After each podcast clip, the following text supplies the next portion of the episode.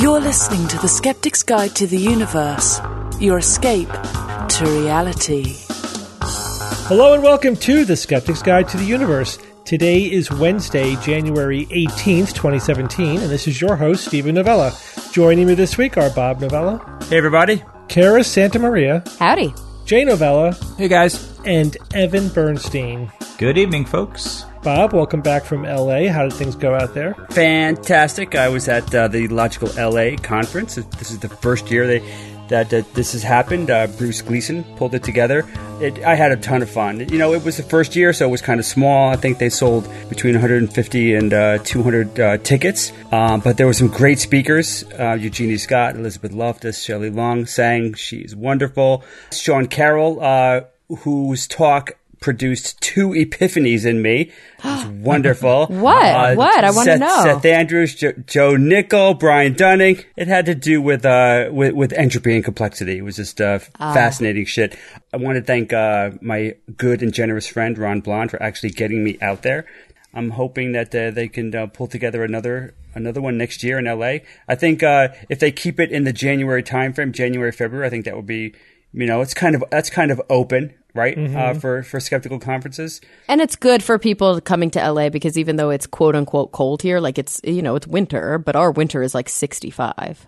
yeah. I had uh, so yeah, for a it lot of people, it's a good, you know, respite to get away from the snow. Yeah, yeah. I had a, I needed a light jacket Friday, but Saturday and Sunday was like you know no jacket necessary outside Yeah. at all. It was Although nice, it's, 65, it's been in the 50s here in Connecticut. This past- yeah. I was kind of bummed that it was actually kind of warmish when I left because I wanted it to be bitterly cold when I Yeah. exited That's Connecticut. No, All right, well, welcome back. And Bob- so, oh, Bob, why don't you get us started with a forgotten superhero of science? Yes, for this week's Forgotten Superheroes of Science, I am talking about Dorothy Andersen, 1901 to 1963.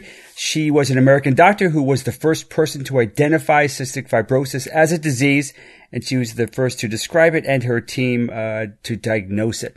So very important. She got her medical degree, from Johns Hopkins University, uh, 1926 and uh, she was uh, denied a surgical res- residency at Strong Memorial Hospital in Rochester, New York, because she had brown hair. Oh no, wait, no, that was because she was a woman. That was it. That's why that happened. Um, So while being an instructor of pathology at Columbia University, Andersen earned a doctorate and uh, of medical sciences in 1935. So she did. Uh, she did. She was able to successfully complete all of her uh, all of her work. So she then became. Uh, basically one of the go-to experts of infant cardiology.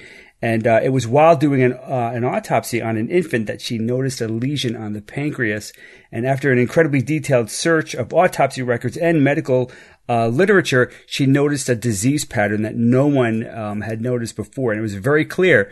So she kind of struck gold there, so to speak. She called it cystic fibrosis. Uh, she and her team eventually devised a method for diag- diagnosing it uh, in living patients, and their simple diagnostic test is still being used today.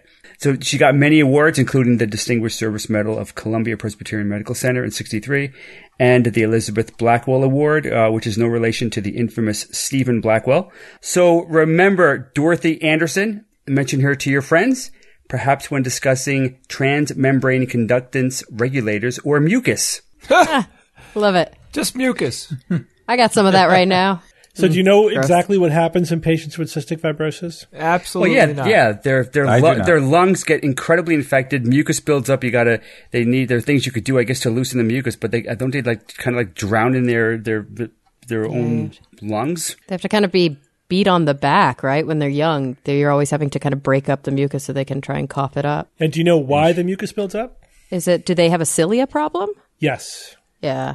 And they call it 65 roses, right? Like there's even a, an organization around it because so many young children, because you get diagnosed when you're quite young, that's, they can't pronounce cystic fibrosis. So they call it 65 roses. It's kind of Yeah. sweet. Oh. Yeah. That is sweet. Yeah. Yeah, so the lungs can't clear the mucus because the little cilia that move it along don't form because it's of a recessive genetic mutation. Right, and you, you need to be missing both of them um, for it to happen. If you have one, you're still you're still good. But uh, But you could carry it down, yeah, Yeah. to your kids. Yeah, it's recessive. Yeah. And that's probably uh, covered in 23andMe, right? I just I just sent in a 23andMe kit. and I'm Yeah, really yeah. excited to get my results. It's funny, I did my 23andMe at the same time that I did a wisdom panel for my dog. And so I'm interested to see what my If you're related to your dog, I hope you sent the right sample to the right I company. know. um, no, but I, I can't wait to see, you know, what kind of breeds might be in him. I, I, I feel like I've got to take that one more with a grain of salt. I'm not sure, but I'm definitely interested to see the outcome of both. yeah. Well, let us know what what kind of Yeah. mutations you have. Kind of horrible mutations are for sure. you know. yeah. Most people are walking around with several, you know, recessive, horrible Yeah. recessive mutations. Super Why, what, what do you mean? Like all of us?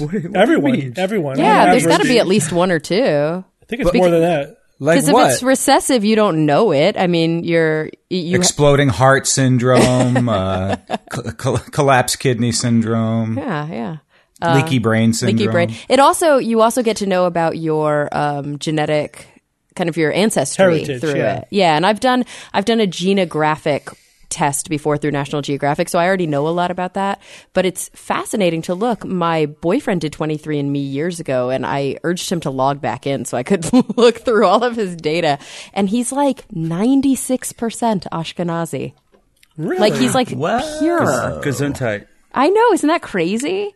It's really that, huh? interesting. And when people, yeah, I don't, I don't, I didn't know that. I'm not sure if he even remembered. And especially for people that are very specific, um, have very specific ancestry, like somebody who's Ashkenazi, if they were interested in having a child, it is important to look see. out for yeah, if they have Tay-Sachs or other things. Creutzfeldt-Jakob or any of those kinds of things. So, Mm-hmm. um, yeah, it's fascinating. Tay Sachs is a horrible disease. Oh, Talking about bad diseases. Mm-hmm. That's a that's a conversation for another day. All right, Yep. Cara, tell us all about e-waste. Yeah, this one's interesting to me. I came across a few articles that were trending this week about a spike in e waste in Asia. I guess there was a United Nations University report that was recently released that looked at e waste that was generated in East and Southeast Asia between 2010 and 2015 and um and yeah they published that it's gone up 63% uh, across these kind of 12 countries including China. But I think even more concerning than these numbers is sort of the global trend in an increase in e-waste because even though China puts out the most e-waste What is e-waste? country, ah, yes. Um, have you heard this term before? It's short for electronic waste. So it's sort of implied in the title and it's it's a pretty loose definition. There's no real hard and fast parameters for what qualifies for e-waste, but generally speaking it's things like cell phones and laptops and um, cameras, TVs, yeah. printers, TVs. Yeah, things that we think of as electronics and there's some interesting stuff to know about e-waste. But before I get into the interesting stuff, I think it's important to know how much e-waste is out there. So yes, there's a huge trend you know it's it's increasing especially in places like southeast asia and especially in places like china. But it seems like the reason for that is just because more and more individuals can afford electronics and the middle class is rising there um, and electronics are getting a lot cheaper. So if you compare it to america for example although china kind of by volume is putting out the most e-waste in the world per capita here in america we put out three times as much um, and we have for a very long time. So really, this kind of 63% increase is only startling because there was a lower amount of e-waste being put out by China previously. So if we were to just take a, a narrow cross section and look at America, for example, we throw out roughly nine and a half million tons of e-waste every year. Um, if we look across the entire world, the UN is estimating that to be between 20 and 50 million metric tons of e-waste every single year. And you've got to think about the fact that electronics have a lot of stuff in them. A lot, they're a lot more than just plastic and, and metal and glass. So there's mercury in, um, in the tubes that you find in some TVs. There's cadmium, there's lead, there are different phosphors, there's, um, arsenic and beryllium. And a lot of these are environmental toxins. And so when e-waste gets, um, put into a landfill and it gets broken or it gets burned, a lot of this can leach into the ground, into the groundwater or go up into the atmosphere and people breathe it. Um, but here's the interesting thing. According to the EPA, for every 1 million cell phones that are thrown out, if we were to recycle them appropriately, we could recapture thir- over 35,000 pounds of copper, over 750 pounds of silver, 75 pounds of gold, and 33 pounds of palladium. Just in the gold and silver alone, that's like $60 million worth of raw materials. But unfortunately, only about 12% of our e-waste in the US is actually recycled. So as I'm, I know it's, it's just horrible. So as I'm reading about this, I realize that there was this investigation a few years ago that was a joint investigation between obviously kind of a motivated group called the, uh, Basel Action Network. And I'll kind of explain why it's called that because of the the Basel Treaty, which we'll get to. But um, they did a, a study called the E-Trash Transparency Project, and they did partner with MIT. And what they did is they put 200 sort of um, GPS trackers on individual pieces of e-waste, and then they took them to recycling centers that touted themselves as being green or earth friendly or environmentally responsible. And then they tracked what happened when they took these uh, pieces of e-waste to these places. Um, about a third of the devices ended up overseas. They ended up in places like China, Mexico, Thailand, Taiwan, Kenya. Most of them went to Hong Kong. It's a very common practice here in the States that we sell our trash, that we ship it out to developing nations. And even though the Basel Convention, which I mentioned, this was called the Basel Action Network, was developed, it started in, in 89, I think, and it actually was signed into, um, into action in 92, it prevents hazardous waste from moving between nations and it especially focuses on underdeveloped countries. The U.S. is one of three nations and only the, the only developed nation who have signed it but have never ratified it. So we still ship our our um, garbage and specifically our e-garbage all over the world. And unfortunately, you know, the the group, maybe the recycling firm that says, yes, we deal with this responsibly and they do all of their paperwork and they, they take care of some of the recycling here in the States. They send some of it overseas. It's hard for them to follow the, the chain. And so what often happens in these kind of big landfills overseas is that it just gets burned or it gets partially stripped and the rest of it just stays in the ground because unfortunately, it's very expensive to recycle electronics. It's very hard to do. It's time intensive. It requires a lot of manual labor. And oftentimes, even though there's a lot of value in kind of the precious metals and things like that that are found in them, it still doesn't, um, match how much it costs to recycle them. So what we're seeing now is that a lot of um, recycling firms are urging manufacturers to work with them on design so that they can think about how they would be recycled before they ever manufacture them. Um, I read across the board that like Apple, for example, unfortunately is kind of notoriously one of the hardest products to recycle because part of what makes them so valuable to a consumer, like they're really lightweight, they have big glass screens, there's no visible screws. Those kinds of things make them really hard to recycle. But you know, you know what, Cara? It's mm-hmm. it's hard to recycle them properly. But yes. if you're willing to recycle them in a very unsafe and environmentally unfriendly way, it is cost effective. And so what happens, and, and there's a good NPR investigation of this a couple of years ago, a lot of this e-waste, it goes to the countries that you mentioned, mm-hmm. and then they do get recycled but in a very in a, a, very toxic way. So you have people yeah. just like boiling electronics and trying to extract some of the minerals out of there. And meanwhile, they're breathing in tin fumes or whatever. Yep. It's really, yep. really, very, very poor. And unfortunately, as you said, the U.S. Uh, it, they you, you could bypass a lot of the regulations that would otherwise might prevent this from happening because it's quote unquote recycling. And yeah, so, yeah, yeah, someone said that recycling is like the secret password. And once you say that, then you it, it bypasses a lot of regulations, but the the end result is horrible. It is. Um, and and these are even at places that we think of as being responsible. These are places like I said based on that study where they'll say things like your green recycling center this is we do environmentally responsible recycling but only up to a certain point. Yeah. Because the truth of the matter is most electronics are nearly 100% recyclable.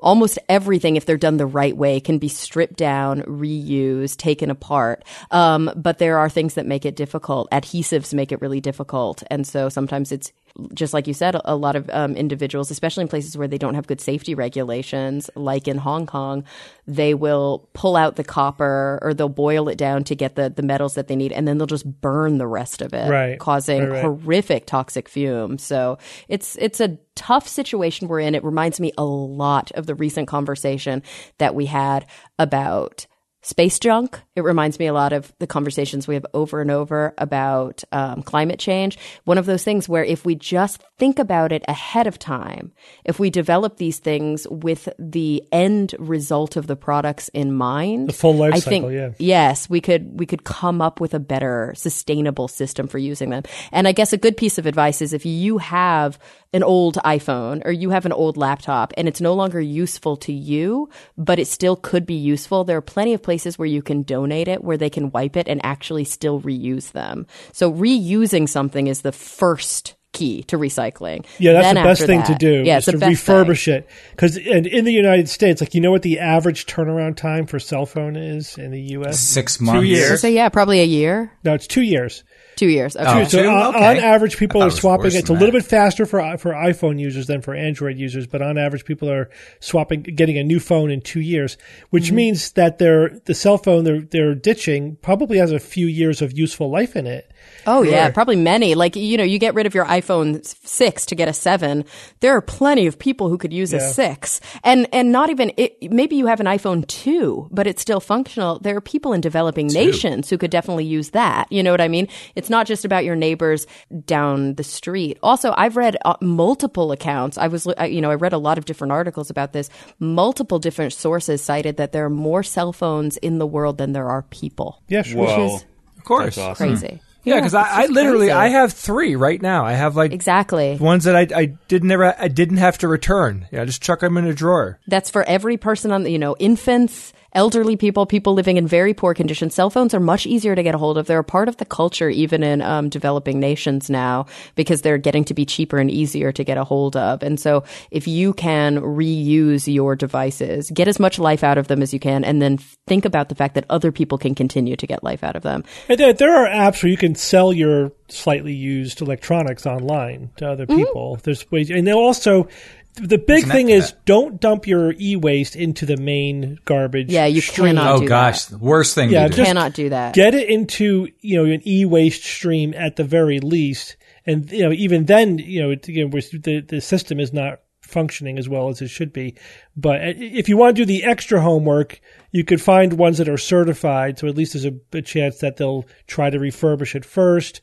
You know, they'll try to strip it here rather than have it being you know boiled in a third world country mm-hmm. somewhere. But it's it, it is a problem. I agree. I think the long term the solution is going to be designing electronics for their entire life cycle. There, Yeah. you, you might, there may be some choices that manufacturers can make that will make them easier to recycle or less toxic when they end up at the end of their life. Yeah. Okay, Jay, you're going to tell us about some other future tech. This is an article about IBM. Tell us what's going on. Well, did you guys know that every year IBM issues five predictions of what technology we might have in five years? Okay. Okay. So they've been doing it for a while now. I actually read through some of the older uh, predictions that they made. So I love this kind of speculation because first it's fun to see what pans out and what doesn't. You know, you look back on the predictions that they made, and you're like, "Whoa, what were they thinking?" But Steve likes to remind us that no one saw the internet coming. Right? It's been the most influential technology on us, but it wasn't like this heavily predicted thing. Society wasn't prepared for it. So it, it is cool to think, okay, so let's say that one of these things does hit, you know, turn it over in your head and see how it feels. Uh, let's get into some of them, and then I'll ask you guys some questions about specifically what do you think about it? How likely do you think this is to happen? Okay. So these are things that this year for the next five years, not five years Yeah. ago for this year. In five years, in Gotcha. 2022, that they think that we'll have these things, or you know, close as close as they they describe them here. So, using artificial intelligence to help diagnose a person's mental health. So, it, intelligent AI computers uh, will be able to analyze a patient's speech patterns or writing, and they combine this with MRIs and EEGs to help con- conclude if the person has an underlying disease like Parkinson's, Alzheimer's, Huntington's disease, PTSD, uh, some type of neurodevelopmental condition such as autism or ADHD. Um, so You know, the idea is that one, you know these invisible signs that exist today will become you know much more visible in the future by them taking a aggregate data that they're collecting in these different ways and they'll be and you know the computer will say this person might have an early early early sign of parkinson's that a human just wouldn't be able to pick up on Absolutely. Yeah, because none none of those diseases are hard to diagnose, but mm. it's it's a matter of how early, like how subtle a manifestation can you pick up.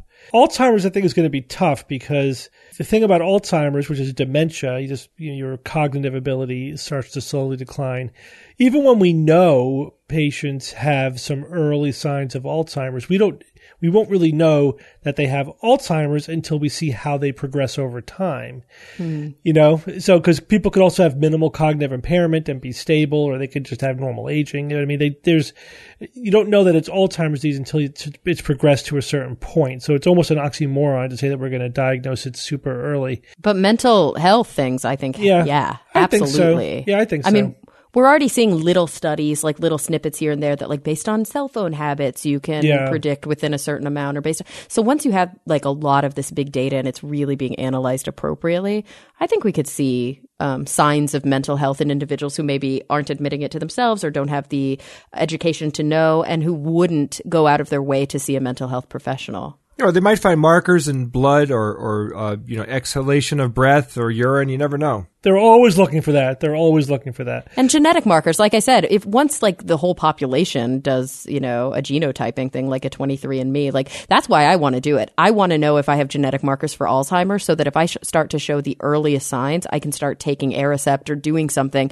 before I wait. You know, I want to know, am I predisposed for this? It doesn't mean I'm going to get it, but I want to have my eye open to it. Some people don't want to know that about I hate to tell you, those drugs don't alter the course of the disease. So it I actually they slowed it a little bit. No, no, Mm. no, no. That's a, that's a, not not correct. So it actually doesn't. It actually doesn't matter. How do they work? early. They just they'll they'll bump your cognitive function, but the the curve of your progression is unaltered. Oh, that's Uh, a huge bummer because I, I guess I was always under the wives' tale impression that they slowed the course so you had to take them as early as possible. Nope, it's not true for Alzheimer's. It is true though for something like ALS. ALS, you want to take it as early as possible because it does alter the slope, and so you think the more time you're on it, the more of a survival Yeah. benefit you'll get out of the medications there. But the other ones, Parkinson's, sticky. Alzheimer's, Huntington's, the ones they mentioned, there's no treatments that slow them down. steve Yeah. Yeah, why did they call alzheimer's so damn close to old timers it's just a coincidence. it's stupid It's kinda Alzheimer's, like the it. name of the guy. Yeah. It's I like it though. name. I like that it sounds like old time. it's just like you know everybody anybody who doesn't actually read the word is going to think we're saying old timers you know I know. it's like Five roses. Yeah, you know, 65 same roses. It's a common mistake children make, and I think it's kind of sweet. My favorite one of my favorite one of those before we go on is when uh, the kindergarten kids thought they all had headlights. It's adorable. That's, uh, Go ahead, Jay. all right hyperimaging and ai will give us superhuman vision yeah, baby. like Jordy LaForge. Yeah, so the idea here, you know, five Kinda. years in five years, IBM thinks that we'll be using hyper imaging to you know, the average person, right, can see beyond the visible spectrum. So you won't be able to see new colors, of course, because we can't. You know, we just physically can't. Your brain can't see, col- you know, colors um, that you already haven't learned, right, Steve? You don't know that. You don't know that. stop, stop! Don't you dare change my mind. So, first of all, the brain is plastic. And so far, it seems like the brain is really able to adapt to new kinds of inputs Right. and outputs. But your eye Yeah, can't you, see. you've heard your, the prism glass experiments. You can make yourself have three arms, your right? eye. It's your eye that can't see the colors. I, right. oh, like the rods and cones. Gotcha. Right. So what'll happen is. But, but what about cones. the idea? Don't we have the machinery in our eyes to see ultraviolet light, but or at least some wavelengths of it, but we can't because our lens Yes, that's it correct, out. Bob. You're right. That's correct. A little bit. We can see a little bit farther into the ultraviolet. All right. So anyway, th- this device is going to uh, be able to see the the uh, electromagnetic spectrum, and then tur- turn that into something that we can see. Because you're not going to be peeling off the, you know the outer layer of your eye or anything, Bob. Not yet. So so now check this out. So we have this device. Now they're saying they're going to be affordable. They're going to be portable. um, which means you know relatively accessible to the average person. Um, you know, ninety nine point nine nine percent of the electromagnetic spectrum is invisible to us. So you know, there's things that are happening, you know, that are you know being expressed in these different wavelengths. So we use machines like medical imaging, the X-ray machines at airports you know how uh, firefighters use this machine so they can see through smoke or you know being able to see through heavy fog stuff like that it, it might come in very handy it'll Oh, really come like in night, handy night vision goggles. Yeah. right you just would be able to see a much larger spectrum with this device. You know, you have like a pair of glasses or you know a headset that can that can just show you all these different things. And then you're you know what are you going to be dialing it in? I just think this one's really cool. So I, I thought though that this is going to go hand in hand with driverless cars without a doubt. Like put these in driverless cars so they can see everything that's coming. And one more comment. Imagine that we, we all get these and we find out that there's these aliens living among us, you know? Oh my god. They live. Or like in Babylon 5, they're just like one click shifted to the left. They're there, but you can't see them or feel them. Phase shifted, right? Or, or like like Invader Zim, who ordered special glasses so he could see all the bacteria, and he Yes. freaked. Oh, that episode is so gross. Oh, oh, you're an Invader Zim fan? Oh, Cara. Okay, macroscopes. And, This and is the how, coolest one. And how they will help us understand Earth complexity, right? So this is really awesome. So again, IBM, man, they're saying five years, there'll be machine mm-hmm. learning algorithms and software that'll help us pile drive through tons of information about the physical world around us. So they'll be gathering and organizing these incredible amounts of data that be collected by, now this is the part that I'm not too sure about, billions of devices Yeah, to give us your smartphone. Well, I, I don't know. I was thinking more like nano type stuff. But all right, maybe like smartphones are collecting like you know discrete temperatures all in different areas of the world or whatever. Jay, but, you know, there, there's already an app that pre- that monitors earthquakes because of the- Microquakes. yeah. you know, mm-hmm. because of the you know the vibration sensor in smartphones. So Ooh, in five that's years, they're saying that we'll we'll have a much more defined understanding of the physical world because of these billions of devices. It's You know, scary. it's collating cool. the data, you know, collecting the data, understanding it, and rationalizing it, and making it so it's useful, right? Because you don't just want to have the data; you have to. It has to be able to do something for us. So, okay, very cool. I hope, I hope, I hope, but I'm not sure about this one. You you might be. I'm not. I'm not too sure in five years. Oh, this is I just think so. this is big data and unstructured data AI, and we we already have this. That this is a pretty confident extrapolation. You know, five years is always the tricky part, and also like exactly what the apps are going to be, how we're going to use it. But definitely, we're going to. I think we're going to have that. AI is going to be everywhere, people. Yep. So we've all heard of this one. I'm I'm still confused why they're not here yet. But medical labs on a chip. They right? are here. Yeah.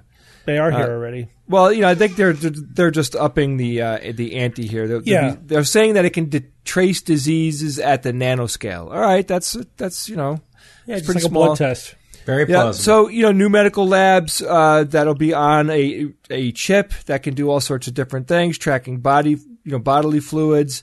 Um, do you have a reason to go to the doctor today? You know, there was some movie where somebody was peeing in the toilet. It was a book. They peed in the toilet. The toilet's like you got to go to the doctor. You know, it's time. Yeah. Smart toilet. Yeah, I that's like cool. that. I have a smart toilet, but it doesn't your- analyze my pee. It just knows when Analyze to Analyze your waste, see what's going on in That's there. That's cool. Neat. Well, and Talk yeah, to I've you. seen some medical device Massage companies you. put together these little like units where you can do a blood draw, you can do a, a urine sample, you can do a breath sample, and it like yeah, it'll analyze it on point and then deliver the data to your to your physician.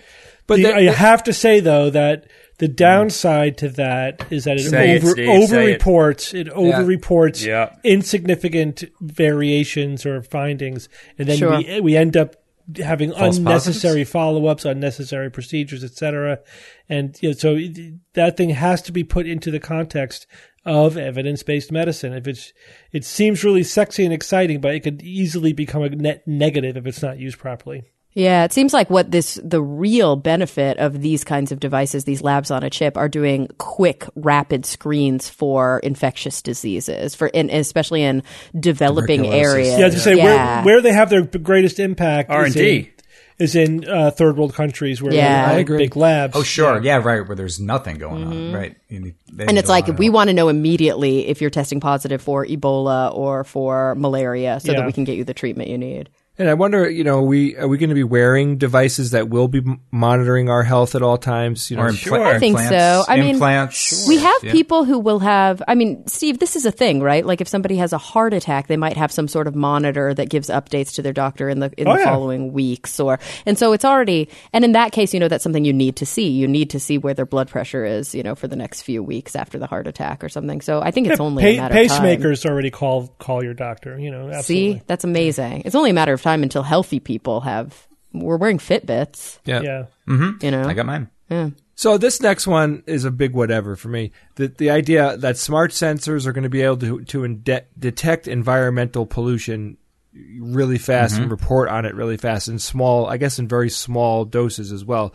So you know the the example was that they put these sensors on a natural gas pipeline, and if mm-hmm. there's any detection, minute detection of gas, they would be able to, to you know go and fix it before anything bad happens or a big spill happens or whatever in real time. All right, that's great. You know, I- why isn't this happening today? Yeah, I've been Yeah. thinking about that for years. Honestly, I think that yeah, that should be happening. that should be happening. Yeah. All right, real quick, guys. De- December 2012. This was the IBM prediction. I'll give you a couple of predictions that they came up with. Uh, you'll be able to touch through your phone, so haptic feedback through your telephone.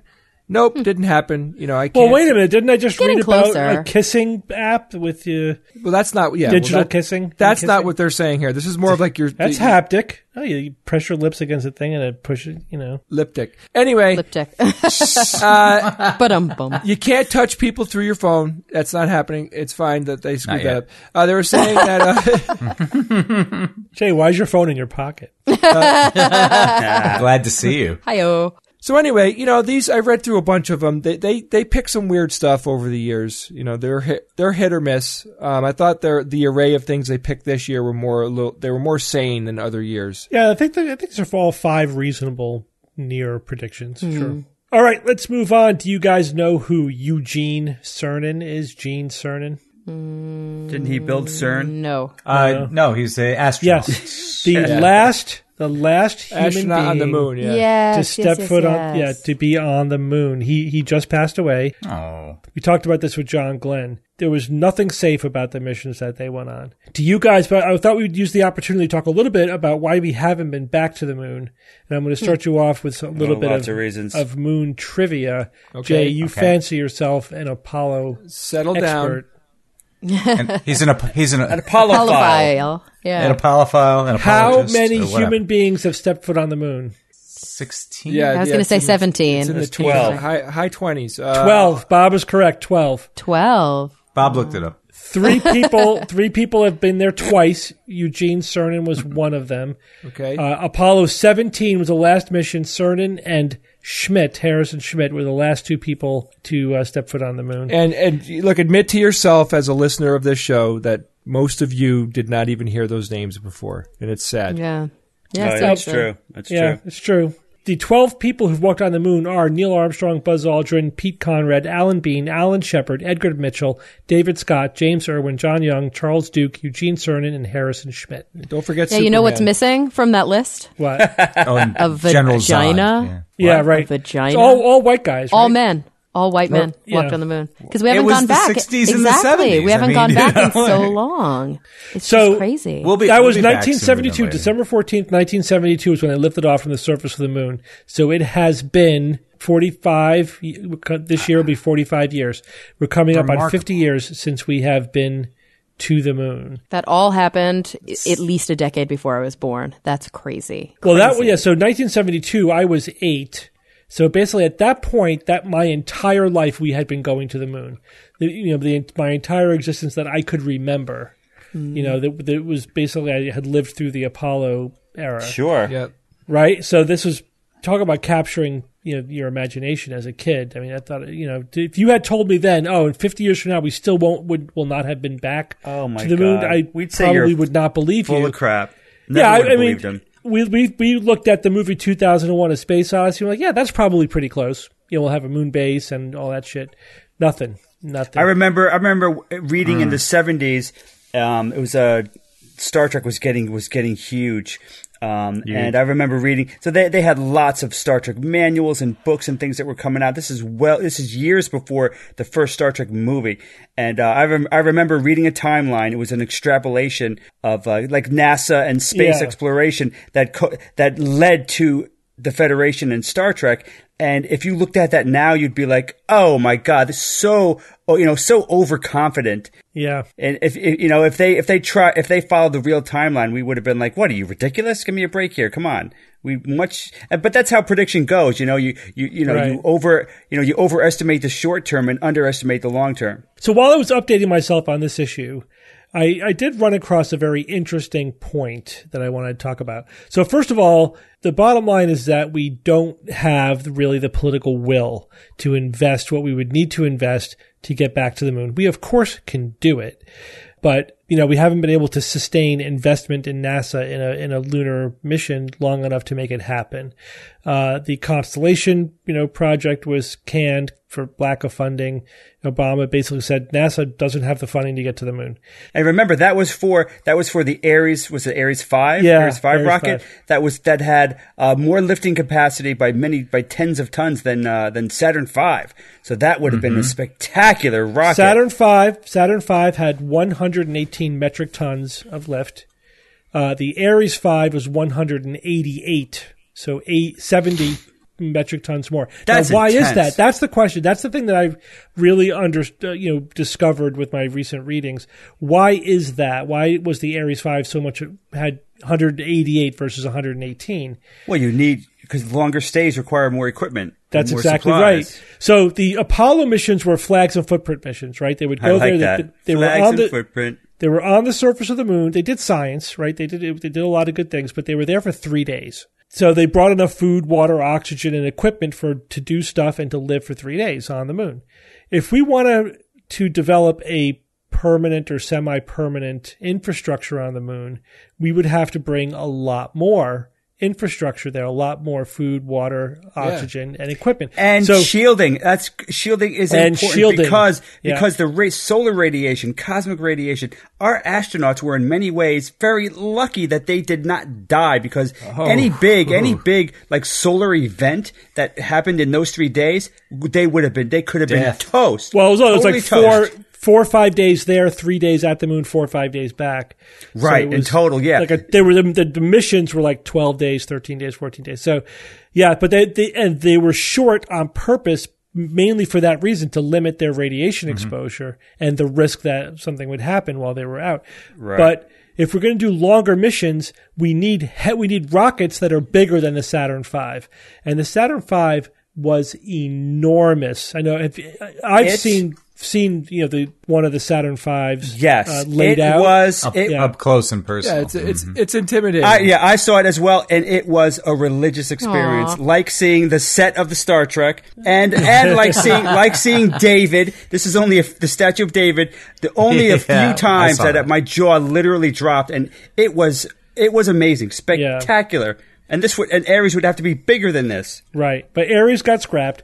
So uh, now there's the Space Launch System, uh, which is going to start at 77 metric tons, so not even as big as the Saturn V. But but the system is designed so that they can upgrade it over time.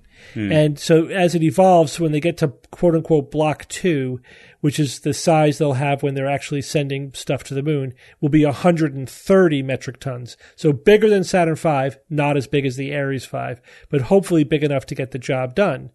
Now, NASA is not willing to commit to a very specific timeline or date, but what they're saying is that they hope to be able to be sending people to the moon in the first half of the 2020s.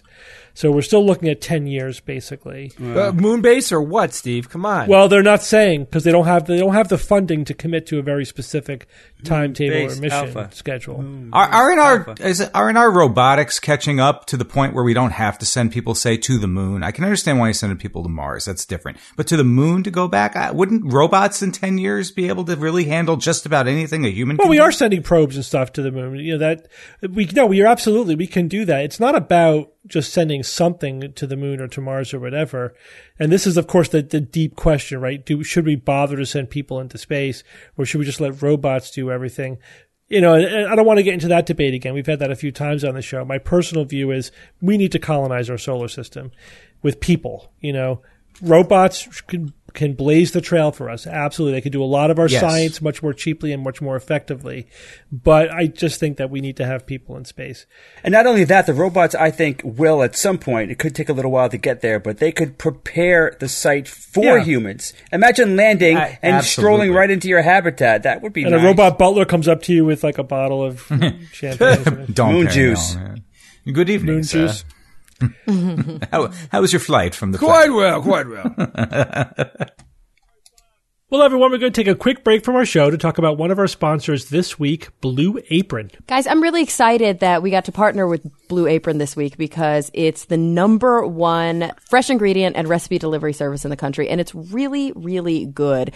What happens is you get to pick out what the meal that you want to have is, and then you get a box delivered to your door where every single ingredient is perfectly portioned, so there's no food waste whatsoever. There's these really mm. beautiful full color instructions. So people like me who are terrible chefs, terrible in the kitchen, can put everything together according to these super simple instructions. And then you have a beautiful it really is like a chef inspired meal for dinner. And these are things that I would never think of on my own. It's, and the food's delicious. Some of the uh, featured upcoming meals include spicy shrimp and Korean rice cakes, and pork chops and garlic piccata with scallion rice and spinach, and they also have mushroom and chipotle pepper enchilada with lime sour cream the thing that I'm liking is that they say how affordable it is. It says it's uh, for less than ten dollars per person per meal. Which wow, that's really good. That's better than going out to a restaurant, but you know you're cooking it fresh at home. So check out this week's menu and get your first three meals free with free shipping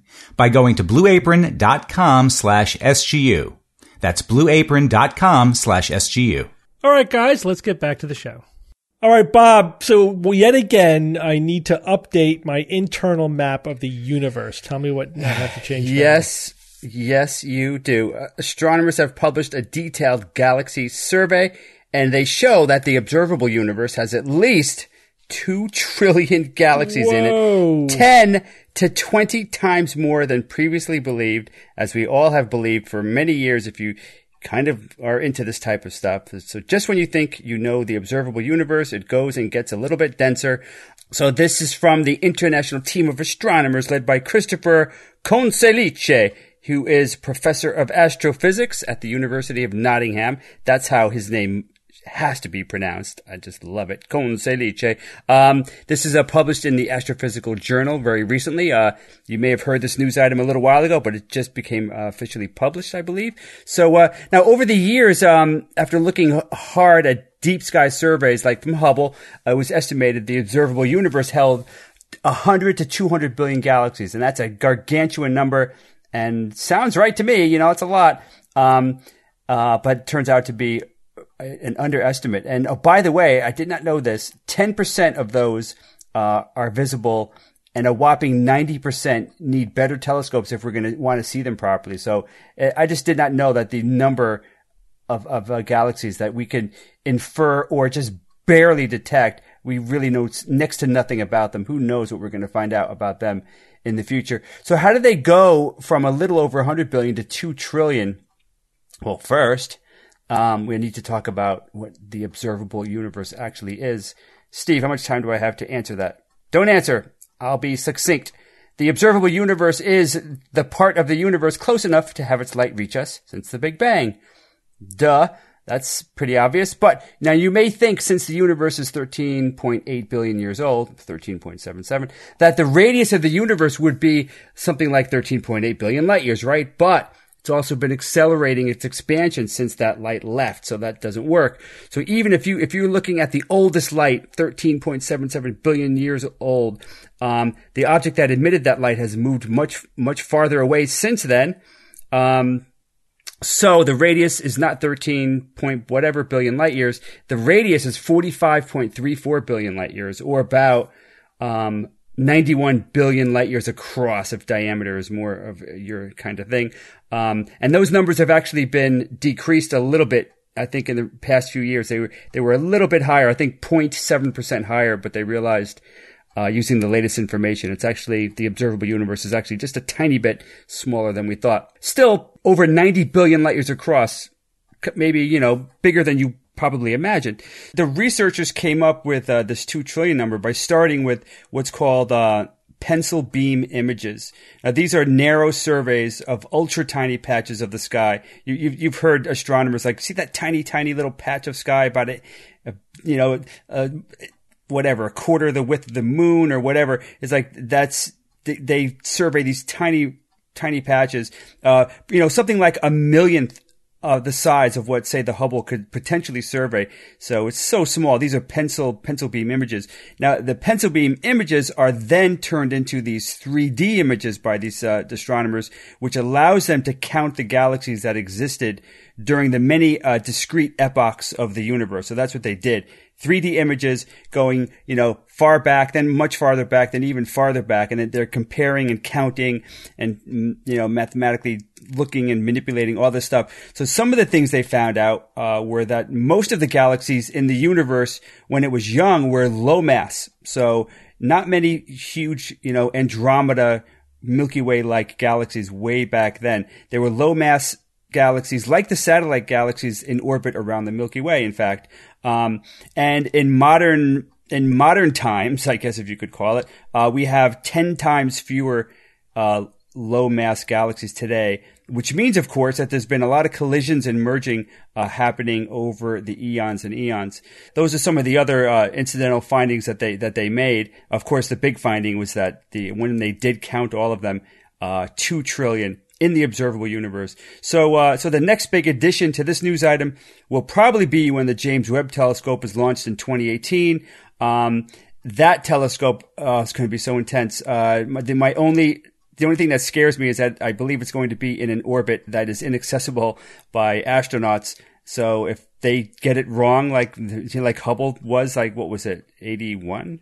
When, when, did Hubble go? No, up? Hubble went uh, 90, 90, 91. Oh yeah, that's right. Um, then they're going to be in deep trouble because they're not going to be able to, to have that famous repair mission like they that. so that was better. I tell they you. better get it right. But if they get it right, it will be able to take a serious looks at these low mass first galaxies that we can't quite make up make out hardly at all right now and who knows what weird stuff uh, they will discover perhaps perhaps there's 3 trillion galaxies but we shall see. There was a fun symmetry with the 100 billion number because you think, all right, a galaxy has 100 billion stars and there's 100 billion galaxies. Right. Yeah. Yeah. I hear you. Easy to remember. But now we got to we got to up that to 2 trillion. Yeah. But that's I'm okay. fine. I'm, I'm okay, okay, with, that. Yeah. Tr- tr- good with trillions.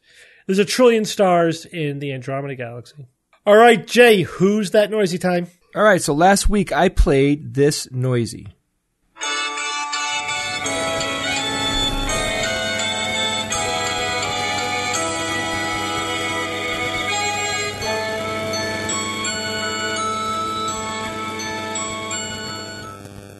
So tons of people wrote in. A lot of people absolutely knew what this is. Got got it right. The very first person who guessed right named the professor with, with no name. Just beating out Marianne. Yeah, right.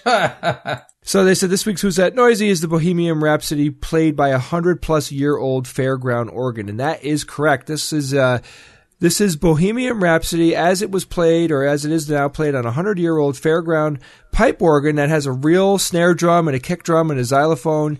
Um, they use like these heavy type of paper that gets fed into it like a player piano, and there's little you know shapes cut out on it that tell the machine what to do. So congratulations to uh, to everyone that wrote in the correct answer. It's some there was people that wrote in like literally 30 seconds in intervals. like four or five mm. people were listening to the show at the same time. Uh, but the professor beat you out. And again, uh, that was sent in by a listener named Ben Bowles. And thanks, Ben. That was really cool. And you can see the video for that on YouTube as well. It's something, uh, it's cool to look at. Very cool machine. Very large actual organ. Very cool. So this week's Noisy was sent in by a listener named Teet Surkin. I mean, people seriously, you making up your name so I can't pronounce it. Absolutely. All right, that's not funny. So here, what the hell is this?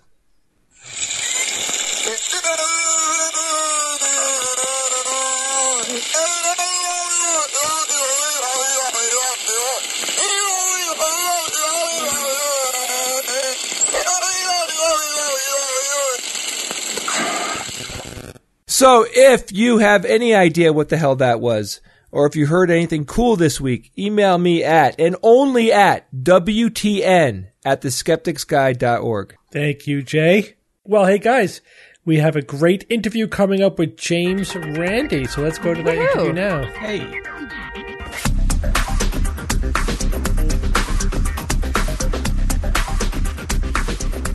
Well, we are joined now by someone who literally does not need any introduction, James Randi. Or a last name. Right, Randi, welcome back to the SGU. Pardon me, I, I'm overcome with emotion here.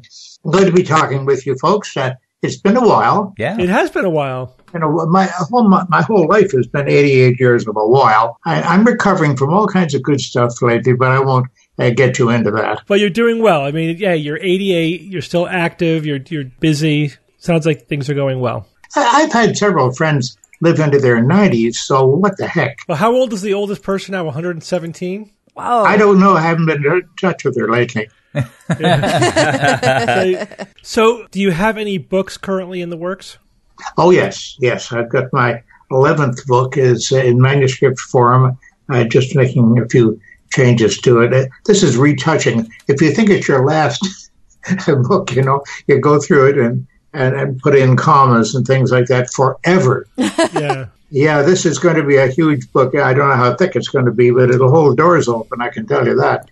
Uh, it's called A Magician in the Laboratory. It's got some very interesting stuff in it uh, about all kinds of quackery that I've come upon in my life and um, how I, uh, in many cases, managed to uh, vanquish it temporarily because it never stays completely vanquished. Of course, it always bounces back. Yeah, you could expose it and expose it, and it may dampen it temporarily. But people just they'll get recycled. People recycle nonsense endlessly. Yeah, it's like Donald Trump. okay, I'm sorry. I, I, I, said two dirty words. I'm very sorry. We still have one day, Randi. One day. Yeah, yeah, and I'm going to make good use of it. I'm going to be up earlier in the morning and and live uh, the last day without Donald Trump. Oh, I don't know. I, I, I'm not going to start politics with you folks, of course, but I, I don't know whether you feel the way I do. I am just highly, uh, highly tuned up on the subject, and uh, There's a lot to be skeptical of, certainly. oh yes, yes, Uh, so, is do we have a publication date on the book? no. Uh, I've got it with two different publishers right now. Well, usually, if you already have books that have been published, it's it's not that difficult to get Yeah. the next one. The first one's always the hardest. I understand. Oh, yeah, so I'm told. So I'm told. Although I found it the easiest one because I just wrote down just about everything I knew and and put at the end. but my books have been around for a while. I, you know, uh, I'm um, I'm published in I think eleven different languages altogether. You speak eleven different languages. I write in English, and somebody else does the. ah, that's easier. That's a lot easier. I, I've heard from people who have said they've gone into bookstores. They say they'll see a kiosk sitting there with Isaac Asimov's books on one side and my books on the other side. And that's sort of flattering to say the least. Randi, your books are, are timeless in a sense that, for example, I recently picked up Flim Flam and read it again. I, I've, if, I felt it was as fresh in 2016 as it was when it was first published. What in the late 1980s? I, I, I don't. I, I really enjoy that about your your works. And, and by the way, you know, uh, did you folks know that, uh, what caused Isaac Asimov's passing? No, I don't. Um. Oh wow, I don't remember specifically what. What a disaster. It was AIDS. Whoa. Oh. And you, you can look up the history. I'm sure you can find it, uh, if, as you know, you can find out just about anything if you tap into the uh, the internet. Isaac, uh, wow, he he had some some heart problem, and he went off to the hospital, and uh, he was operated on, and quite successfully, it seems. But they gave him a blood transfusion, and it was in the about six week uh, interval Oh, when they oh, didn't gosh. realize that blood supplies, uh, you know, generally available blood supplies to hospitals could be infected with the AIDS virus. Shortly after that, they, they destroyed every cubic centimeter of blood that they had in their, their blood banks and started to uh, advertise for more blood. And they gave it uh, a test, of course, right away. But uh, he had, he got AIDS that way. Yeah. Wow. How He was unlucky. only 72. Oh, that's horrible. Uh, fam- Yeah, and it- Arthur Ashe, Arthur Ashe, the famous tennis I'm player, bummed. died uh, the the same same way of a transfusion, and he contracted AIDS. Yeah, his fa- his family, Asimov's family, decided to keep it secret for about ten years until after uh, his physicians died. I guess they didn't want to Interesting. give them a bad name, but yeah, that was just a, that was a very brief window where the blood supply was not secure. So just a bad timing, unfortunately. And, and you know, the last the last note I got from, pardon me, I don't know whether you know it or not, but he used to write postcards. He was very, very uh, fond of postcards, and he would write and very interesting and informative postcards. I have a, a number of them, as a matter of fact. He wrote me a postcard when I when I wrote to him, and um, oh, this is sort of hard to say, but he, he just said on the postcard, he said, "I'm feeling rather poorly lately. Uh, I'll try to reply later." And uh, he died within a matter of a few days of that. Uh, yeah. oh, wow. No. Yeah, that's oh, and you know, I, I I destroyed that postcard too. I, I just couldn't have it sitting around. It was it was too much for me. And uh, some people would would save it as the last memento of him, but it was so sad when I when I read that. It's like when I heard Johnny Carson had died. Um, Mm. it was I, I'd been in touch with uh, with John over over the years after his uh, retirement. He would write me from obscure places around the world, and um, my sister called me from uh, Canada uh, one morning, early one morning, and she said, "Oh, did you hear that Johnny Carson died?"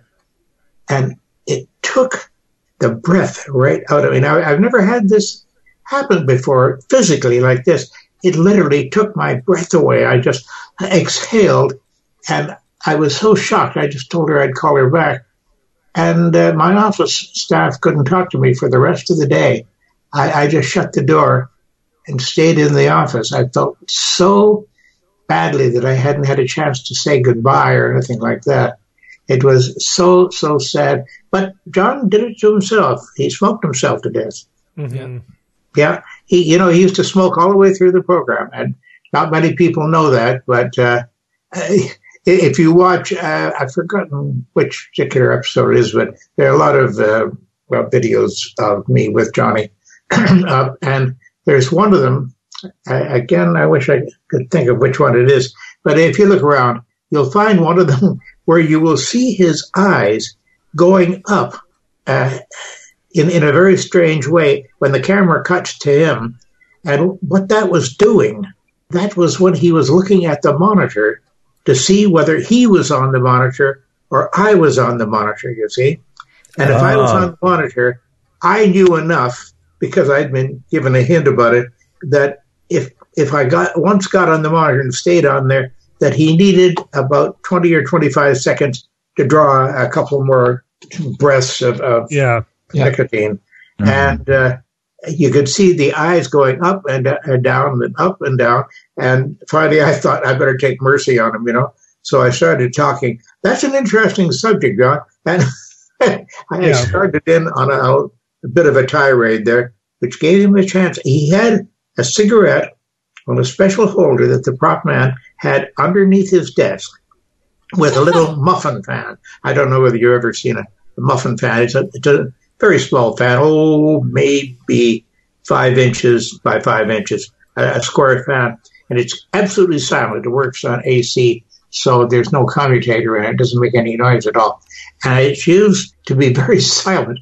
And it was very silent. And the prop man would have the smoke blowing out someplace else in the studio uh, just to hide it. Although the audience was always told at the beginning of the program, Mr. Carson will be smoking during the, the, the show, and there's always be a sort of a reaction from the audience, but please don't call any attention to it, okay? and, and they'd all applaud. And it was so sad to know that he had to break away just to take a couple of puffs. He was so heavily addicted. Hey, Randi, Randi, if you could go back and change something that happened during your career, you know, what would it be? Would you go after someone that you didn't go after? Would you, you know, change Not the go topics of one of your did? books? Yeah, I'm curious. You know, what what did you do that you'd like to redo? There are a few foolish things I did as a youth, but uh, maybe we shouldn't get into all of that. no, I think not, folks. Uh, I only wish that I had been able to spend some time with Johnny at his home, and maybe I could have spent a few hours with him and tried to talk him out of the smoking thing, but I don't think it would have been possible. He was addicted for, as both my parents were, and it eventually took them away too. Uh, took them away, isn't that poetic? No, it killed them. Yeah. And, uh, the fact that tobacco is is so so well supported as an industry, uh, to me, it, it's a crime, a crime against the population of the USA and of the world, because Yeah. it, it takes away so many lives every year. The number of deaths attributable to it, uh, incredible. I, I sort of wish I might have been able to do something about that. No, yeah, you can't. I mean, you, uh, you say that. I, I do take credit for nagging both my parents out of smoking. Oh yes, Uh, although it took me a long, long time. And then again, they did it because they wanted to do it, and who knows, you know, what would have happened. But I, I consistently nagged them for at least twenty years before they both quit. Oh well, I'm I'm glad that that was successful. Then, at what age did they quit? Uh, about twenty years ago. So yeah, suspect that neither of them would be alive right now if they had continued smoking because they, you know, they both have some degree of vascular disease. Yeah, my mom quit, but not without um, help. You know what I mean? She Yeah. took Chantix to be able to quit because. I just don't know if she could have done it on her Whatever own. gotta do. And you know, I th- yeah, and I think that it really for her was getting that first glimpse when she went to her physician and they showed her a chest X-ray and said, "You don't have emphysema yet." But these alveoli, they don't look healthy, and it's like when you can really see the Yeah. damage or see the effects on a on a film. Yeah. I think then it becomes much more real. For some people, you know, that does that that has like a one, two percent, three percent effect. That scared straight approach. Mm. It, it, Really? it doesn't have as much. It's not like everyone sees that and goes, "Oh, that's it, I'm quitting." That's Most true. people yeah, don't. some people smoke through their lung cancer. Yeah. I I quit. I mean, I was I was a smoker for many years, and it was a very it was probably one of the hardest things I've ever done is quit smoking. Um, Yeah, I can I can fully attest to the fact that it, there's a lot of kind of cognitive dissonance when you're a smoker. Yeah, yeah. for Sure. sure. Makes sense. And we, we we lost Christopher Hitchens to that as well. That and the drinking. Yeah. Oh, And the drinking, alcohol. yeah. Oh my gosh, another demon. And he knew it. He said it. So that you know, that when he when he was writing essays about the process, which he did, he said that it's like the most uh, banal thing you can imagine. You know, I'm dying of the exact thing that you would expect me to die from as a lifelong drinker and smoker. And, and I, I don't think I ever experienced Hitchens uh, that he wasn't uh, very tipsy and Yeah. smoking heavily of uh, that is uh, smelling of, of tobacco smoke. He constantly added. But I, I must say that I have one funny picture of him. It, it's well, it's funny. I can see that, and he would probably be laughing if he heard me saying this.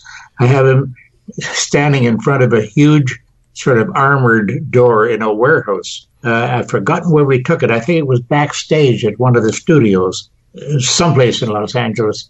And there's a big, big sign on the door saying, "Do not stand in front of this door."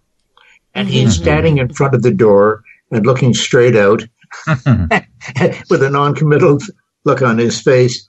But it, it was so typical of him. He, Yeah. he was, he was a wonderful character, wonderful character. Randi, do you have a favorite? Do you have a favorite trick, or like you know, do you have one that you're like, you know what, I'm freaking awesome at that trick? Oh, I have a lot of those. I mean, really. yeah. Well, the mentalism stuff is, is what I. You see, that's easy to do at a at a lecture, and I think if you have a a big sheet of paper or something like that in front of you on a, on a tripod, you can do the mentalism stuff much more easily than struggling out of a straitjacket upside down. It, that really disturbs the audience because you may fall on them. You know. Yeah. Is there a mentalism trick you could do with audio only on a podcast, or they always require some visual component? Well, no, that's I've never had that question before. I don't think. Damn you! What are you doing? My serenity here. Uh, That was a great question, Jay.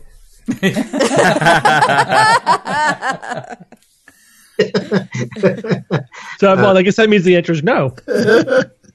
All right, Randi. I, today's here's a headline in today's news. I, I kid you not. This is today's headline. Declassified files reveal CIA carried out secret secret psychic experiments on Uri Geller and got him to predict an agent's drawings from the next room. So I guess they they recently just declassified a bunch of a bunch of documents. Here's the first comment from the reader. Here's the first comment in the comment section. He's a fraud. James Randi proved it years ago. Thank you. I think oh, that, nice. I think that says it all. awesome.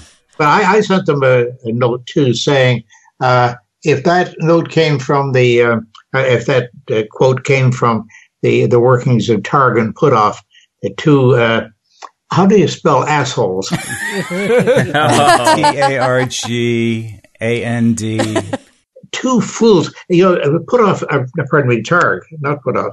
Puthoff may have recovered from that. I, I doubt it, but he perhaps did. But uh, Targ has put out a book called something about the reality of ESP, I think it is. I've got it in one of the 4,000 books in the room next to me at this very moment. Uh, and um, he, he just repeats stuff which I have debunked long ago about yeah. the Geller so-called tests. You know, there were, there were about, I'd say, five or six times as many tests done with Geller that were supposed to be definitive that were never published.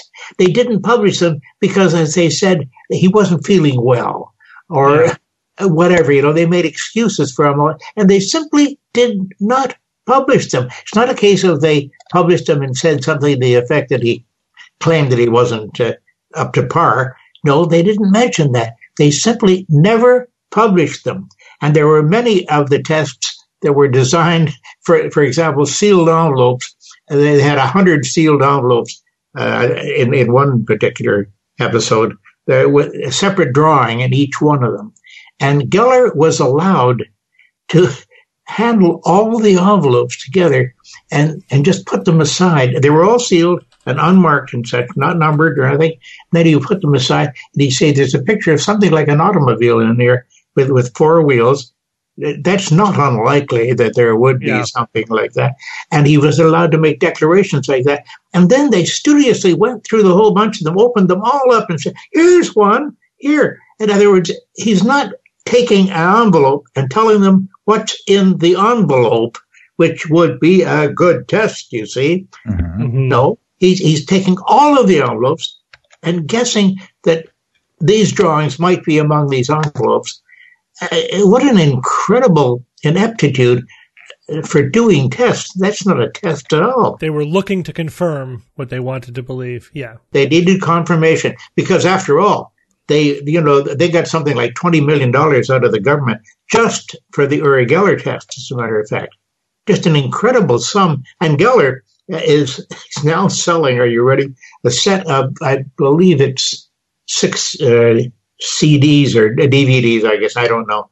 Uh, he's now selling a bunch of them. And I got one review of these fellow sent me. He said, it's all him talking about himself and repeating himself on each one of the CDs with the same material over and over and over again. But he advertised it as Geller finally comes clean, you see, to admit to, to everybody what he's been doing all over. That's not what was in there at all uh, incredible. This guy is, he's moved back to Israel. I didn't know whether you knew that or not. Yeah. Yeah. He's had a, quite a career, that guy. Uh, his career in many ways sort of ran parallel to yours in that, you know, you would debunk him and he would make up some new shit and then you would debunk him. But as you say, it's, it's incredible how little changes over time. I remember once I picked up a book that was discussing UFO claims and and then uh, I, I didn't realize until after I bought the book that it was like 35 years old. So I read it anyway, and I was amazed at how similar the claims were. It's like that they're saying the same shit 35 years ago that they're still saying, like this is just around the corner and the government's just about to release this and whatever. And so it sounds like you're telling me that it's the same thing, like the same things you debunked 30 years ago, 40 years ago, 50 years ago they're just recycling these same claims. Is there anything that you that uh, you think has really changed about the skeptical movement or the kinds of pseudoscientific claims that are out there? It's it's it's hard to say. Uh, I think the flavor, the flavor has changed, and I think the flavor has changed for the better. I think that people are are somewhat more critical now. They're they're not getting away with as much as uh, as they used to. They could say there was a time when they could get almost anything uh, published uh, and and paid attention to, but I think we're uh, we're doing a little better in that respect. Well, that's good to hear. All right. Well, Randi, thank you so much for spending some time with us. It's been really great. Oh, great pleasure. Thank you so much for inviting me. Thanks, Randi. Well, everyone, we're going to take a quick break from our show to talk about one of our sponsors this week, The Great Courses.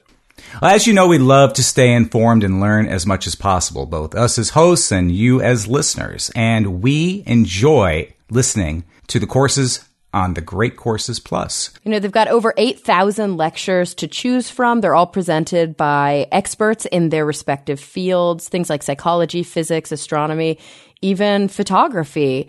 And um, we just recently watched The Intelligent Brain, which is a really cool lecture that explores the research behind, you know, the intelligence quotient, the validity of IQ testing, what we've learned through recent improvements in brain imaging technology, and what the future holds. Uh, you can get a full month free by going to our special SGU URL, thegreatcoursesplus.com slash skeptics. That's thegreatcoursesplus.com slash skeptics. All right, guys, let's get back to the show. It's time for science or fiction.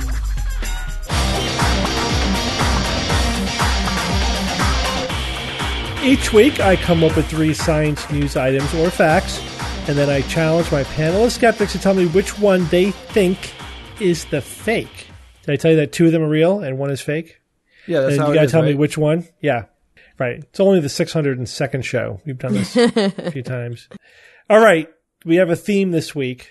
A very interesting theme. It ready better for be the good. theme? The theme is global warming.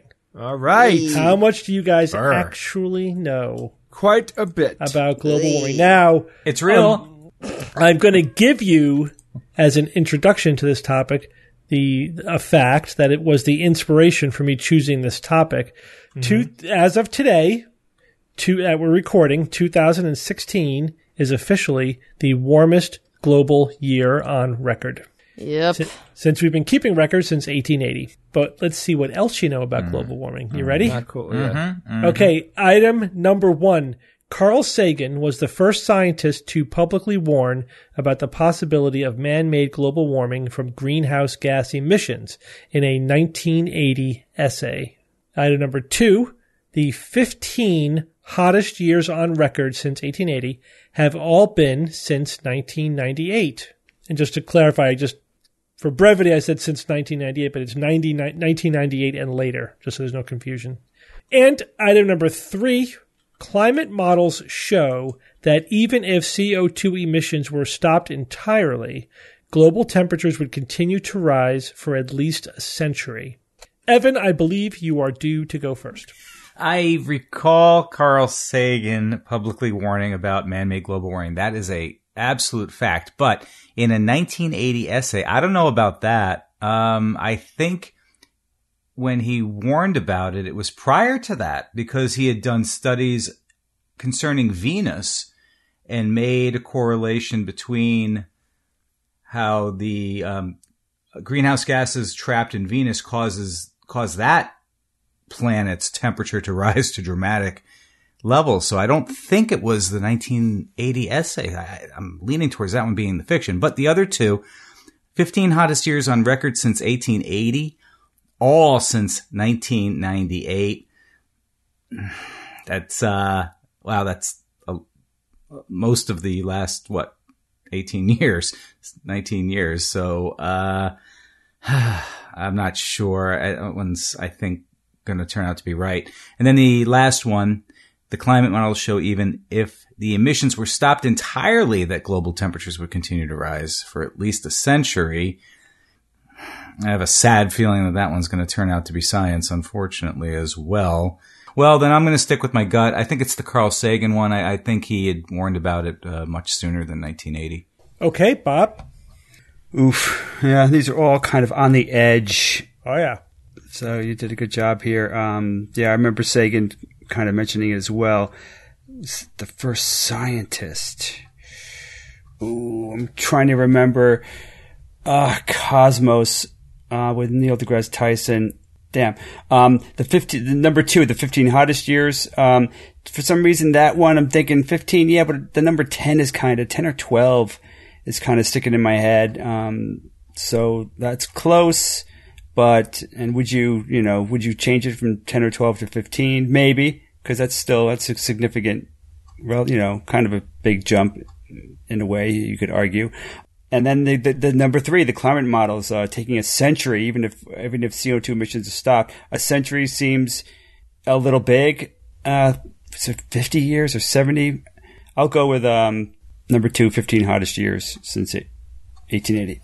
Okay, Cara. I'm going to say that uh, I'm almost 100% certain that the 15 hottest years on record have been since 1998. I think that one's the most true. The one that, well, I mean, two of them are are both true, but that one sticks out to me as the most true. So I'm going to say that that one's definitely science. Uh, the two that are getting me are number one and number three. Um, climate models show that even if CO2 emissions were stopped entirely, global temperatures would continue to rise. That part's true. That I know. I think it's called like dedicated warming or something like that. I don't know how long they would continue to rise. So I think we're looking at over a degree Celsius, even if we completely cut off CO2 emissions, if I remember. Sounds Maybe it's right, yeah. almost two degrees Celsius, but I don't, a century does sound like a long time. And then the other one, Carl Sagan was the first scientist. That's the word that's getting me to publicly warn about the possibility of man made global warming from greenhouse gas. 1980? That's late as hell. I think there were people warning about this during the Industrial Revolution. I do think there were individual scientists who knew very early on that what we were doing was directly contributing to the Earth's climate. And I think they knew about greenhouse gases, even if it wasn't in the 1800s, at least by like the 40s or the 50s, the, the 60s. So something about this one, I'm going to be kind of annoyed if this one is true because it was the first scientist and not the first, like, I don't know, coal miner researcher. So I think I'm going to go with this because I don't think Steve would trick us that way. Something tells me this happened way sooner than 1980. That's the fiction. And Jay. Yeah, I mean, I, I don't think Carl Sagan was the first scientist. I mean, I think the tricky word here is to publicly warn. I thought when uh, Al Gore did his uh, An Inconvenient Truth, I thought he was talking about how they knew about this for a long time, you know, like it was like 60s, 70s or earlier. It's just, you know, the idea Carl Sagan is publicly warning about it. Like, you know, that's that's that's the tricky part. How public does it have to be to be considered public? The 15 hottest years on record since 1880 have been since 1998. Yeah. I would say of course. This last one here, the climate models show uh, CO2 emissions have stopped now entirely. So we're like, what? Okay, absolutely no more CO2 emissions, which is impossible. Um, w- would temperatures still rise? Yes. And how long would it take for things to balance out? I mean, when when you start down this train, it's like a train. It you know you stop the steam from pushing the wheels to keep going, and that train, because of the momentum, is going to keep going for a long time. So to slow down and stop and actually reverse global warming, I, I mean, I guess uh, maybe even more than a century. Could be two, you know, could be a couple of hundred years. I would think so. That one is definitely science. I mean, this the, the freaking carbon the carbon is a bitch to get rid of. you know what I mean? It's such a such a tricky mofo. Carbon is a tricky Carbon's a bitch. Life's a bitch. I get it. I don't know. The only one that I just don't know about is this Carl Sagan thing. So, Cara, you picked that one, huh? Mm-hmm. But I was wrong last week, but I was right the week before. No, I wasn't there the week before. Well, you were by by proxy. default. yeah, I just don't think Carl was the first. I don't. I'm going to say that was a fake. Okay. All right. So you all agree on number three, so we'll start there. Climate mm-hmm. models show that even if CO2 emissions were stopped entirely, global temperatures would continue to rise for at least a century. You all think that one is science, and that one is, uh, unfortunately, science. Uh, Unfor- yeah, unfortunately. And is Gosh, is that because of the? It's because of the ocean, right? Yeah, it's largely because of the ocean. It's called thermal inertia. Hmm. Uh, the system doesn't react immediately. There's a delay, right, in the uh, the CO2 and when the temperatures sort of reach their new equilibrium. And you know, the models show that it would be at least a century. It could be centuries before the warming stops happening. Uh, so that yeah, that's if we magically didn't release another molecule of CO2 into the atmosphere, which of course. Well, what is- about is not magical happening. technology? What about like magical technology in a sense, uh, like ge- some sort of geoengineering, nano, some amazing, m- mature nanotechnology? Yeah, I mean, we'd have to like be actually be removing CO2 from the atmosphere. Right. You know what I mean? We have to. That- that's Uh, so gonna happen. We have to do it. Yeah, it is. It's good. But, you know, but it might not happen soon enough. That's the problem. Uh, yeah, it's- that's it. All good things will happen. You're right, Cara. The the big question is, will it be soon enough? How much damage is going to be done until you know we get things back under control? That's the question. Are any of you guys, by the way, watching uh, Incorporated? No. No, Uh, no. What is it? It's, it's good. It's a good show. It's a it's a s- new series. It takes place, I think, in like the 2080s around then, and it's Oh, I heard about that. it's after climate change has wrecked the world. Oh, there are interesting. It's like climate the- refugees, and like the breadbasket of America is now a desert. You know, it's not implausible actually. It's like it's the new post-apocalyptic kind of. yeah, it's post-apocalyptic, but basically corporations take over. But that's I oh. think it's such a smart device because you know more people are going to be reached through storytelling on television than through facts and figures. Unfortunately, um, that's true. Yeah, and if it really, if we can imagine what life would be like, and it's really horrible, it might actually affect Yeah. some people. I mean, it's a worst case scenario, but it's not out of the range of possibility. Mm-hmm. Okay, let's go back to number one. Carl Sagan was the first scientist to publicly warn about the possibility of man made global warming from greenhouse gas emissions in a 1980 essay. Jay, Evan, and Kara think this one is the fiction. Bob, you think this one is science. And So this you're saying one, Carl wrote his essay, Steve? He wrote his essay. This one is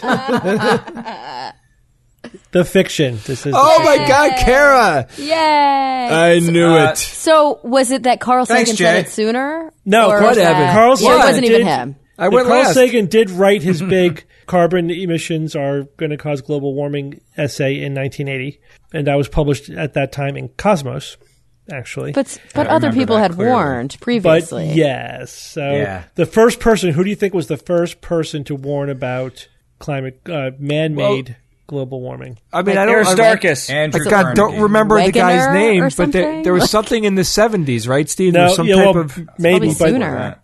he basically. All right, so the guy's name was Svante August Arrhenius. Oh, I don't know. Right. So you asked He us was- to guess that.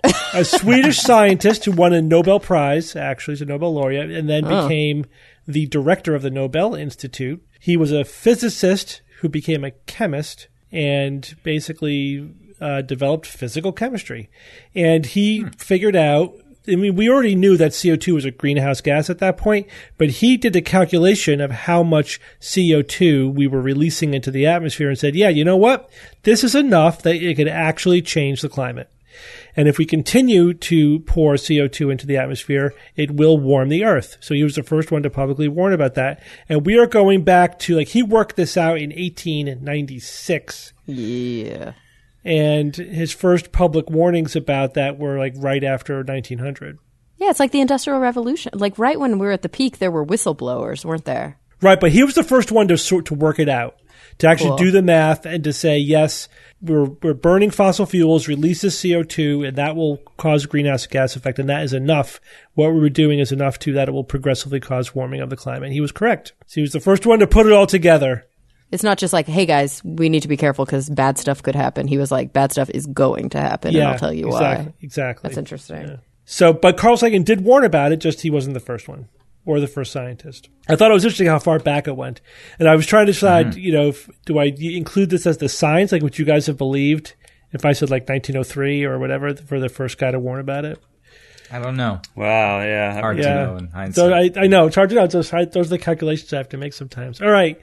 This means that the 15 hottest years on record since 1880 have all been since 1998, and that is science. Again, more horrific. And the than- only reason why it's not 15 out of 15 is because 1998 was an anomalously warm year. So that's stuck in, that's like number six now. Yeah. Um, there was a little peak there because of an El Nino year. It was like really peaked up. Other if it weren't for that anomalous year, it would be pretty consistently, you know, that the, the more recent years are the hottest ones. So 2014 was the hottest year on record. Then it was beat out by 2015 and now it was beat out by 2016 and not by a small margin. Uh, you know, by a, by a, you know, relatively significant margin. So, so the problem's uh, getting worse yeah. faster. Now, the reason why the last three years have been the warmest on record is because of a combination of the man-made global warming is happening, you know, in the background, but also there's the El Nino La Nina cycle. So when those two things line up, then you then you get you'll get a pulse of years breaking records. So uh, this was like the last of the El Nino cycle. Next year, I think we're back to a La Nina cycle, which is more cooler. So we may not have record breaking years for a couple of years. Yeah. But again, this is just the up and down background trend that happens, you know, just normal fluctuation. But that up and down trend, that up and down fluctuation is trending up over time. Mm-hmm. Yeah, and it's like, and when you follow the news really closely, I mean, over the course of 2015 or 2016, you would get you would see the articles August hottest month on record. Yeah. September hottest month. It's like every month is the hottest August ever and every and you're like, "Oh my gosh." Yeah, they kind of so knew this was trends. coming early yeah. on. Yeah, this is going to happen.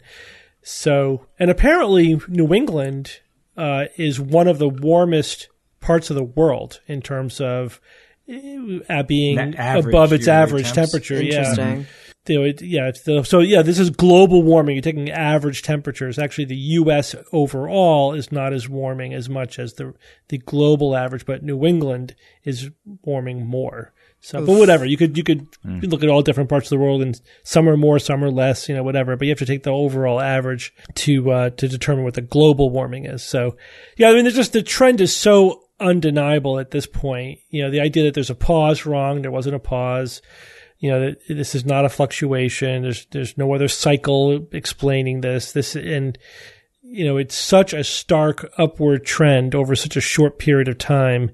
I mean, you, you have to be engaged in motivated reasoning to uh, mm-hmm. to that's deny that it's, it's denial. Happening. Yep, that's why yeah. But then denial. they then they'll move back to okay, the planet's warming, but it's not being caused by man-made activity. Like, okay, uh, it's being caused by man-made activity, but the solutions that are being offered suck, and there's really nothing we can do about it. So just don't worry about it, or whatever. Anything but let's do something about it. Right? You'll never go right. all the way to the conclusion of, yeah, there may be some reasonable, even conservative things that we can do that that could mitigate you know the worst of, of global warming. But the the most frightening thing to me is that it's already too late right? Absolutely. Yeah. Well, that's and what then, Michael Mann said. Yeah. yeah, and a lot of people think that. Yeah, it may already be. You know, We've it's never too late point. to do something, but it may be too late to avoid some pretty bad shit.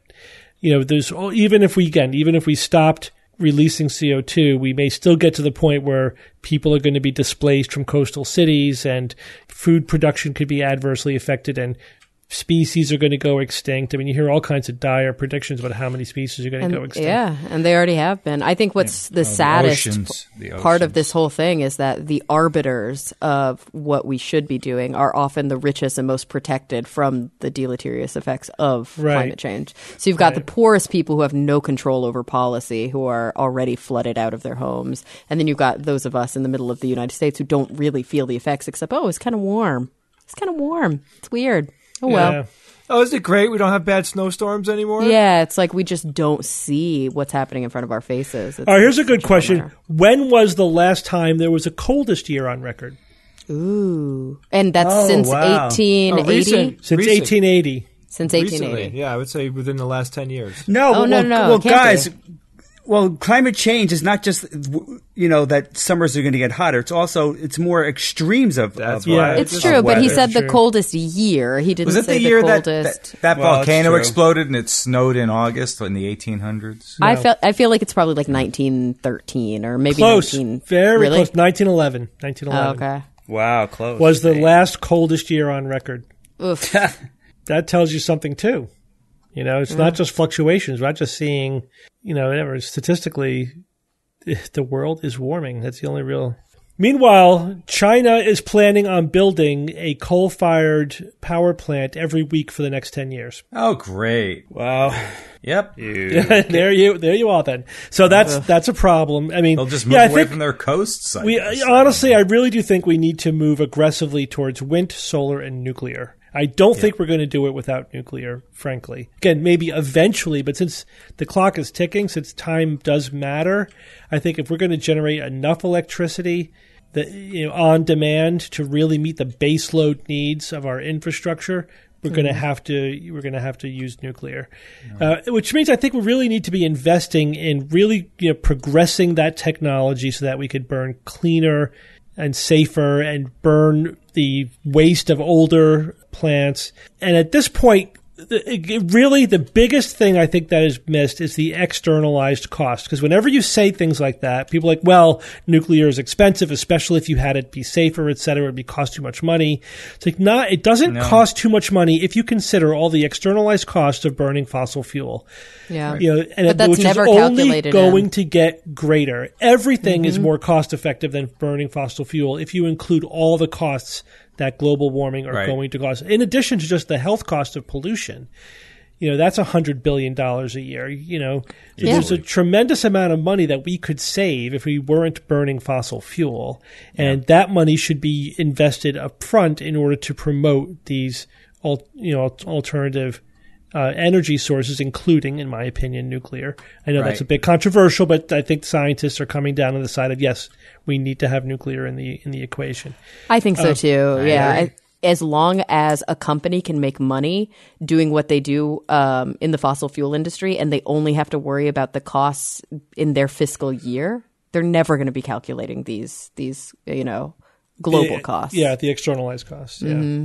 Yeah, I'm not. I don't. I don't. You know, one thing I don't do myself is to get judgmental about what are the best solutions because I don't know. Uh, that's you know that's a very complicated political, social, you know, economic question. Uh, I think experimenting is fine. I do think that just broad brushstroke, we should uh, look for the win-wins. You know, not rather than asking people to make sacrifices, we say, "Hey, how would you like to have a cheap, you know, clean energy source that you know doesn't uh, cause pollution and that's you know whatever it's great for everybody. Like LED bulbs right? That's everyone wins. You you save money we burn less electricity. It's a win-win. Right. you know so we really need to focus on on those as many of those as possible. But yeah but the big costs the big costs are like infrastructure energy production and that requires planning. It does. And it requires, yeah, it requires making hard decisions about things like where our our investments are. You know, Yeah. it, it requires taking away subsidy. We should not be subsidizing things that are bad for the planet, and we do. Yeah, That's, and I, do mean, think, and it's, it's absolutely the, the global warming denial, of course, is mainly on the political right. But Mm-hmm. the one thing that the political left, you know, that that one thing that they're doing, which I feel is counterproductive, is opposing nuclear. Like in I the know. U.S., opposing Yucca Mountain. You know what? Approve Yucca Mountain already, and I would love to see like the Democrats say to the Republicans, "All right, we'll make you a deal. We will be full court press for nuclear if you just, you know, sign off on." uh, some reasonable measures to combat global warming and promote nuclear, uh, promote solar and wind, etc. You know, mm-hmm. just meet in the middle with some reasonable ideas that are that would help, rather than you know everybody taking their ball and going home and nothing gets done, and then we're just stuck. And again, it, it will all sort itself out eventually, but it, that's not the question. The question is when, how long is it going to take, and how much damage is, is going to happen Yeah. in the meantime. And will we still be here? right. Well, will we be involved in that sorting? All right, Evan, give us a quote.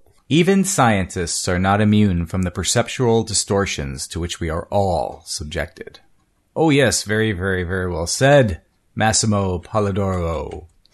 And he wrote that in a Massimo. recent, Massimo wrote that in a very recent blog posting of his, which uh, translates from Italian. So I hope I did a fair job of, of translating that, Massimo. Uh, Massimo, of course, a friend of the SGU, has been on several times. We've interviewed him. Interviewed him. He's a he's from Italy. He's a psychologist, writer, journalist, television personality, co-founder and executive director of the Italian Committee for the Investigation of Claims of Pseudoscience. and Nice. a preternaturally nice guy. And you can Seriously. sing. Like the nicest guy in the skeptical movement. Oh, he makes everyone else look like a jerk.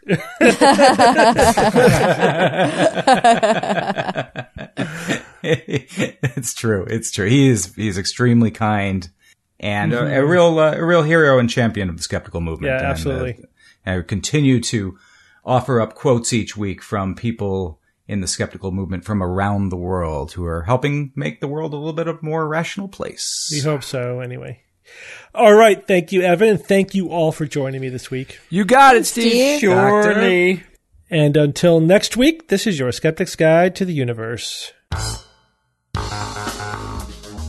The Skeptic's Guide to the Universe is produced by SGU Productions, dedicated to promoting science and critical thinking. For more information on this and other episodes, please visit our website at theskepticsguide.org, where you will find the show notes as well as links to our blogs, videos, online forum, and other content. You can send us feedback or questions to info at theskepticsguide.org. Also, please consider supporting the SGU by visiting the store page on our website, where you will find merchandise, premium content, and subscription information.